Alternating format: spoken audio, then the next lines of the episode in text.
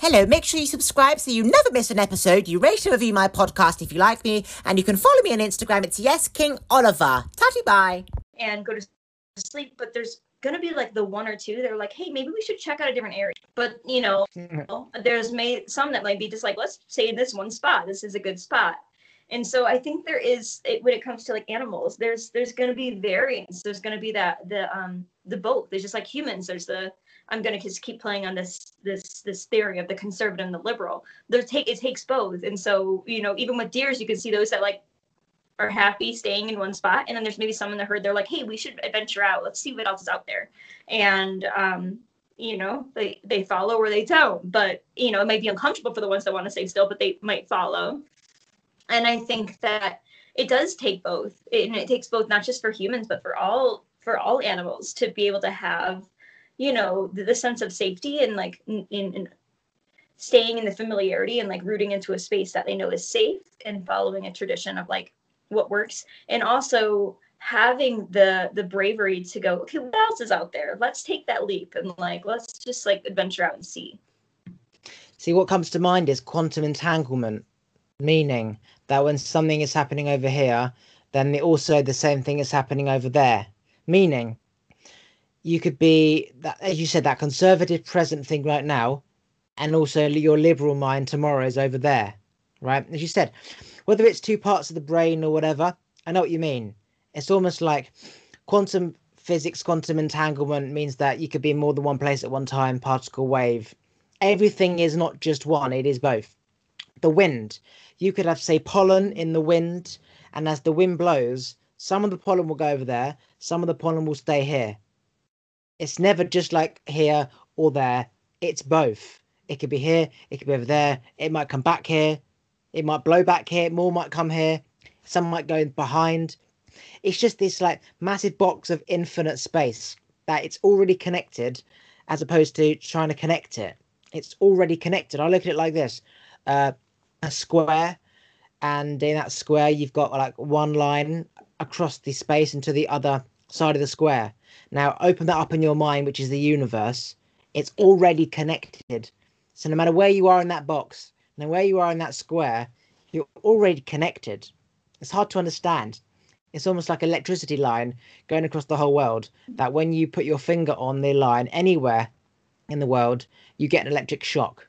Now, that timing between getting that shock, whether you live five minutes away or all the way around the world, it takes the same amount of time to get that shock because it's already energy, it's already electricity. Um, yeah. yeah hmm. yeah a- Hmm, i mean yeah count, that's it count, count, quantum entanglement is a it's an interesting topic what's your favorite part about it Um, I simply love the fact that, for example, in my case, whenever I want something and I'm focusing on it, it doesn't happen. And then when I don't focus on it, it happens. And having to grasp that, understand why this happens, and yet I still focus on it because of this lack of control if I don't, it's hard to basically be a physical body that needs control. And if you don't take control, nothing happens. AKA, if you want something done, do it yourself. To the point where if you don't do it, you're basically going against your own principles. If you want something done, you got to do it yourself. Knowing that if you just let it go, it is going to happen. And that battle between do I just give up control and hope it's going to come, or know it's going to come, or do I take control, make sure I get what I want? Because if I don't, I'm going to wish I hadn't. I'm going to wish I had taken control.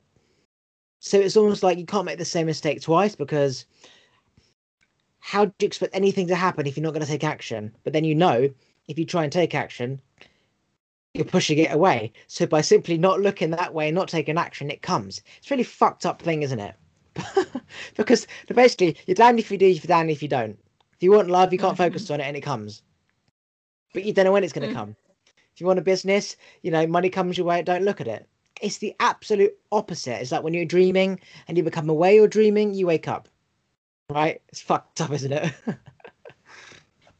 oh that's a So in your dream, you've got to be like, don't wake up. You've got to be like, don't observe yourself that you're dreaming. Just continue flying.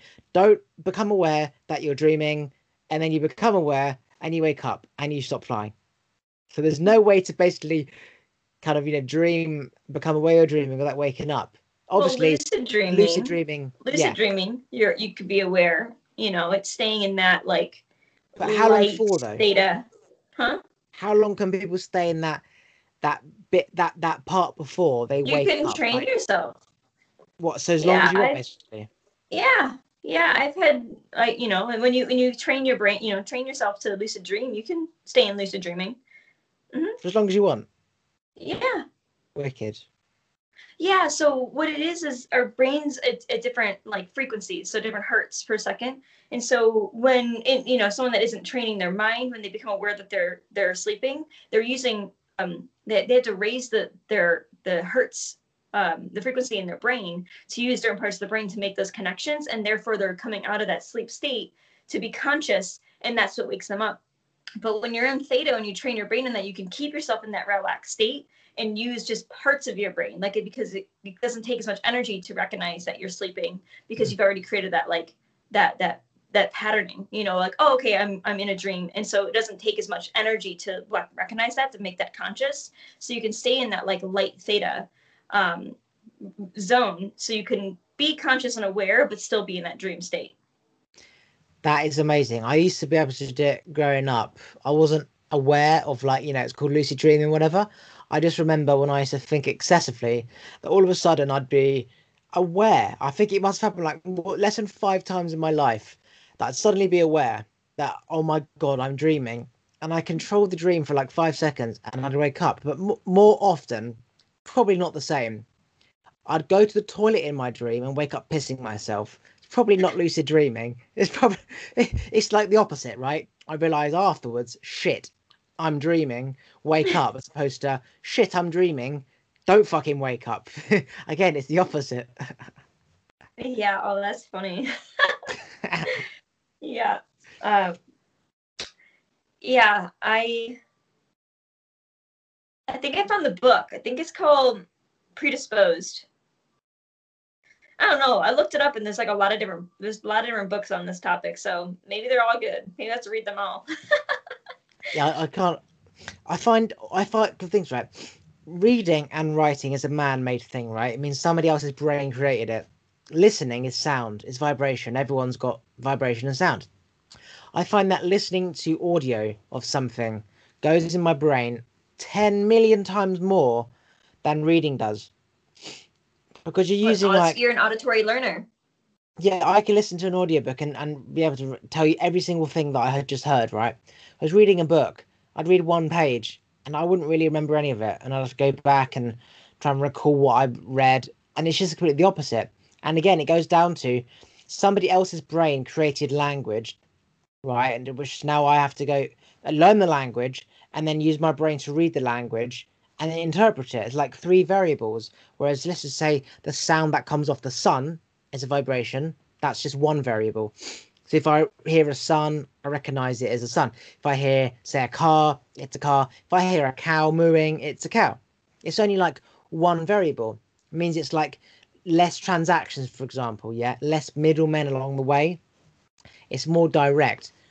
And I think that people who say dyslexic or whatever, the reason why they struggle to read is because they already have a heightened vibration. They're already doing things that they want to do. They're just getting it done rather than uh, doing it the way that they should have been doing or everyone else is doing it. They're just doing it. So the brain isn't like needing to know how to read or spell. It's just, do you understand what I'm saying? Yes, that's Yeah, the outcome. think I spell interesting. there with a fucking T H E I R or T H E R E, you know what I'm trying to say. It's the outcome of there. It doesn't matter how it's spelled. And and so yeah, it's that so their brains are already accustomed to natural nature, which is just action and doing. Um, hence why a lot of these people who are dyslexic are not visual because that's like reading, but simply the other ones like audio or whatever it is, more practical. Yeah. Um, yeah, I'm dyslexic. Yeah, I find that just like my brain works different. And the way that I even like problem solve or construct sentences um, is just are just different. And it's kind of funny. Um, but and that's a really interesting theory and I like it. But I mean, it sounds like you're an audit- auditory learner. And, you know, what's interesting is I'm dyslexic and I actually learn better if I see it, if I read it, and then I hear it, and then I look, I'm looking at it while I'm hearing it. When you say funny? see, do you mean read or simply Yeah. see? I mean, you see Read. something or read what just happened. Um, both because it's like I need to see the words to like store it in my memory. Where like I can hear it, but it doesn't retain unless I'm seeing the words. Oh. So that's interesting because a dyslexic person stereotypically struggles to read, and and Mhm. and but you're saying it's the opposite. You actually learn better. Oh no, I, I struggle to read.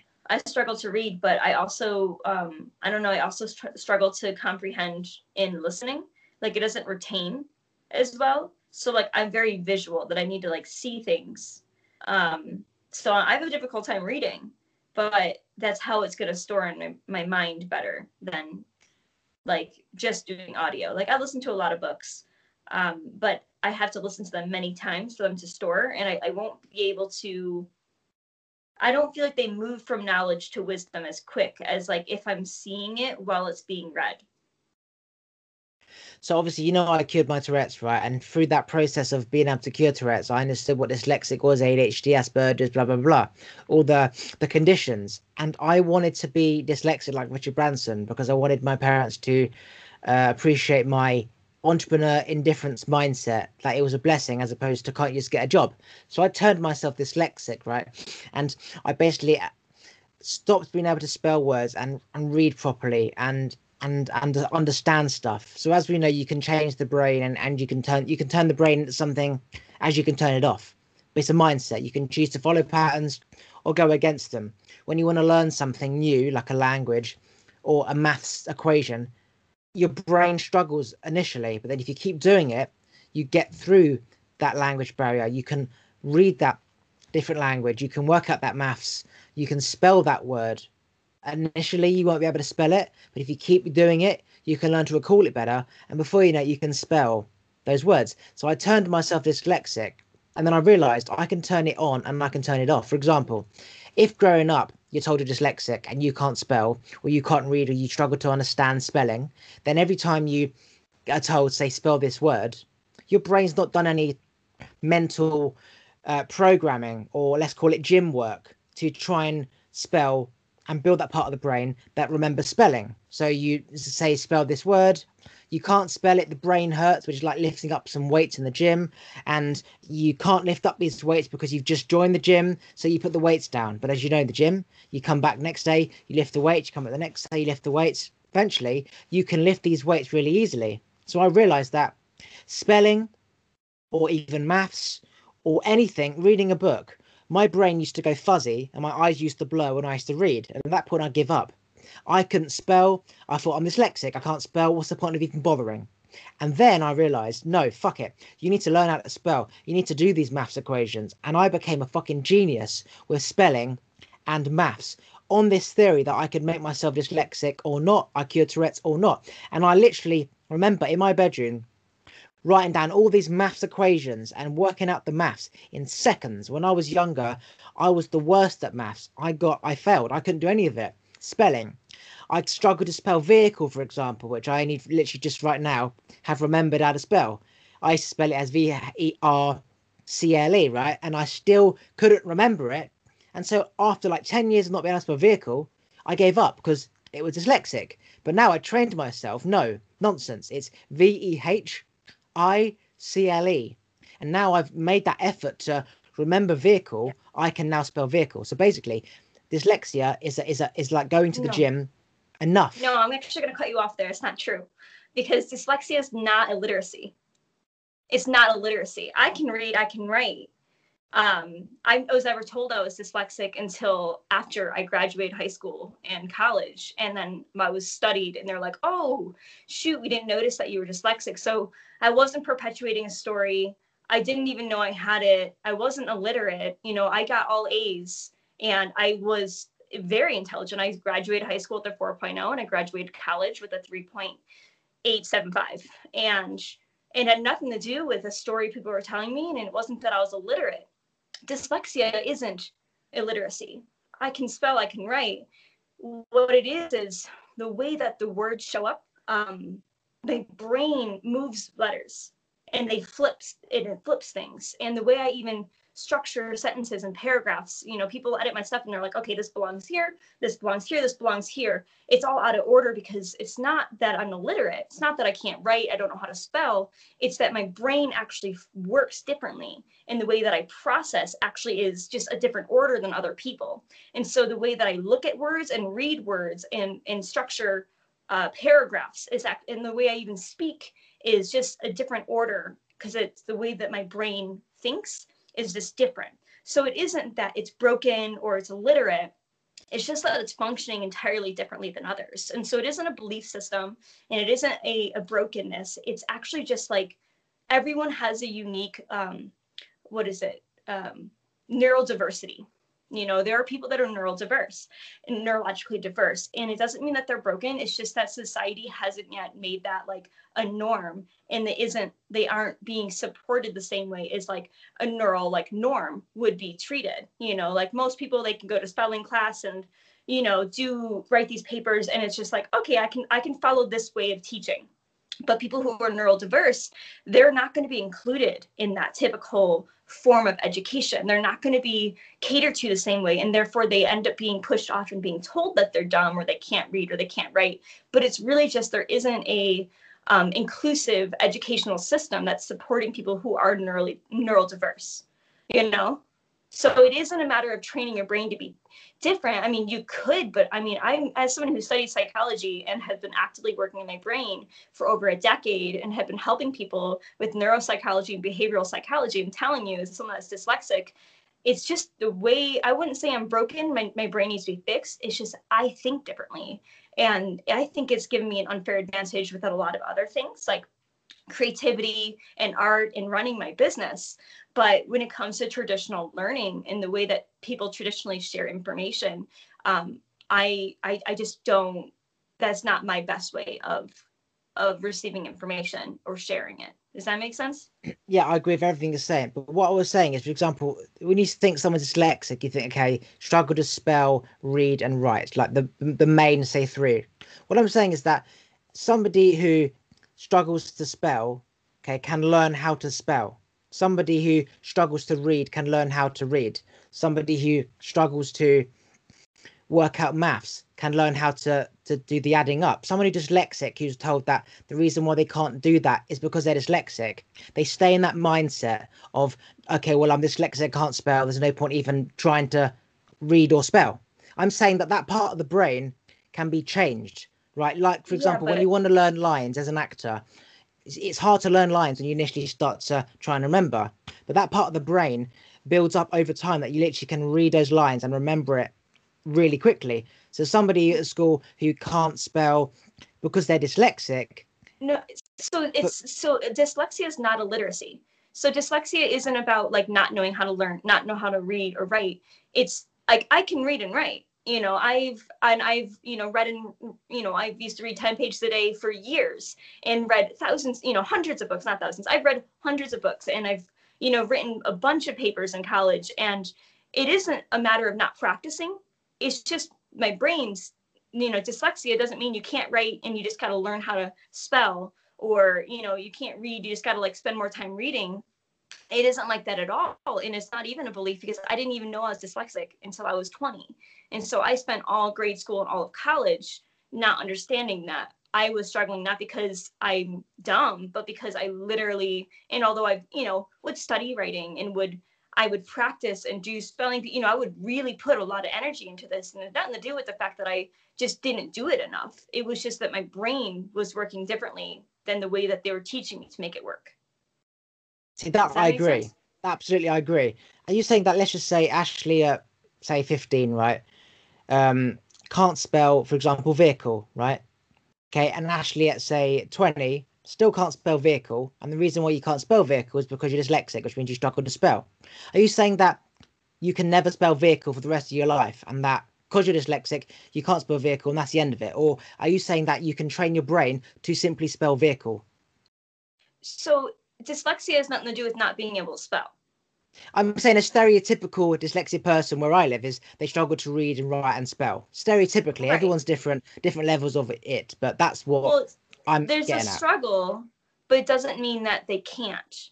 You know, like it, there's a struggle because not because they're unable, because they're dumb.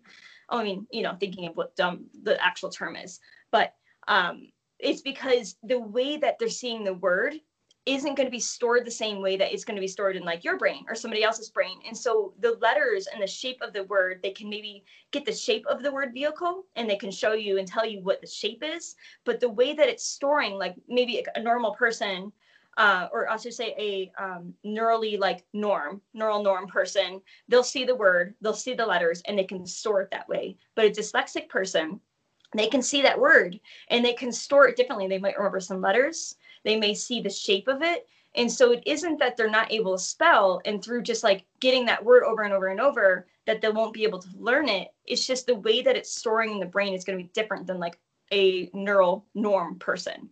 So they they struggle, but doesn't mean that they can't do it. It like it just they have to learn their way of how they're gonna recall or like you know learn how to spell or write. Like it isn't that they are unable. You know, the, the struggling isn't like I think it's understanding what the struggle is that I think is where the confusion is. It's not that they struggle because they just don't like it or they struggle because they don't have enough experience that they, they haven't trained their brain. It's just that their brain and way they're seeing the word is just very different than like a norm a, a, a neural norm. You know, like does that make sense? Yeah, of course. So one person gets it in say a second, and the other person who's dyslexic gets it in five seconds. You both still get there, but just differently. What I'm saying is, can that person who's dyslexic, who takes five seconds, train their brain to get there in one second? That's what I'm getting at. Can they train their brain to get there in one second? I believe yes. And that's the thing is, but I think that's what you're saying is you're you're you're what you're saying is well, can they train their brain brain to become neural norm? And I I've I've tried. I mean, I have. I'm telling you, I have done a ton of reading. I had you know um, i've had tutors i've done like extracurriculars i've done so much i've continued to read i've read by myself i would reread things you know like i think that i think that dyslexics try to make their brain chemistry like a, a neural norm instead of like honoring their neural diversity and the truth is like brains just are different and it isn't that it's bad and i don't know and i've tried. I feel like i'd be a good example of somebody who's tried to you know make my brain chemistry normal and it didn't didn't happen. And i'm somebody who's like i've changed a lot of behaviorals like i mean i've done a whole lot of i mean like i said like over a decade of like intentional behavioral psychology and neural like neural um, shifting and creating new you know uh, neural pathways. And like i'm very intentional with the way that i exist and function and like how like and how i can change things and i've changed everything. But with dyslexia it's it's not um it's the one thing that like i can improve on but i think what it is it's like basically somebody who's tall being like okay well i'm going to learn to be short. Or, like somebody who's short it's like i'm going to learn to be tall. It's like you're you physically aren't structured in that way and the way that the neural pathways are going is like maybe it can be changed because neuropath plasti- plasticity yes but the way that the the associations are created is so deep in the way that they like literally perceive the entire world that it does goes beyond reading and writing. It's literally how they interpret the existence of everything. So they would have to restructure the entire way that they approach the world to then become a neural neural norm in the way that they read or write does that make sense? Like it isn't just about reading and writing it's just like the way that it shows up most prevalently or most clearly versus like everything else in life. But like i'm telling you even the way that i organize and like do things in my day is different than somebody else because I'll like start with this and then do this and then I'll come back to this and then where most people will be like here's this order. You know like it's it's not just reading and writing it's literally the way that the brain is approaching reality like the world around them and how they interact with it Uh, did you say you have to go about now, or have you got time? oh yeah oops yeah. Right, eh, quickly promote anything you want to promote. what was that Anything you want to promote. Uh, no, you could just um, yeah, uh, follow me on Instagram. My Instagram is ashley.dufresne, and that is D U F R E S N E. And I just have fun on there. Okay, wait there. Let me press stop. Howdy, thanks for listening to my episode. Uh, if you could remember to rate and review the episode after you've listened, that'd be fantastic. And also subscribe so when I release a new one, you get a notification. And also, please tell your friends on socials about my podcast. Now I'm going for a poo. I'll be back later. Have a great day and speak to you soon.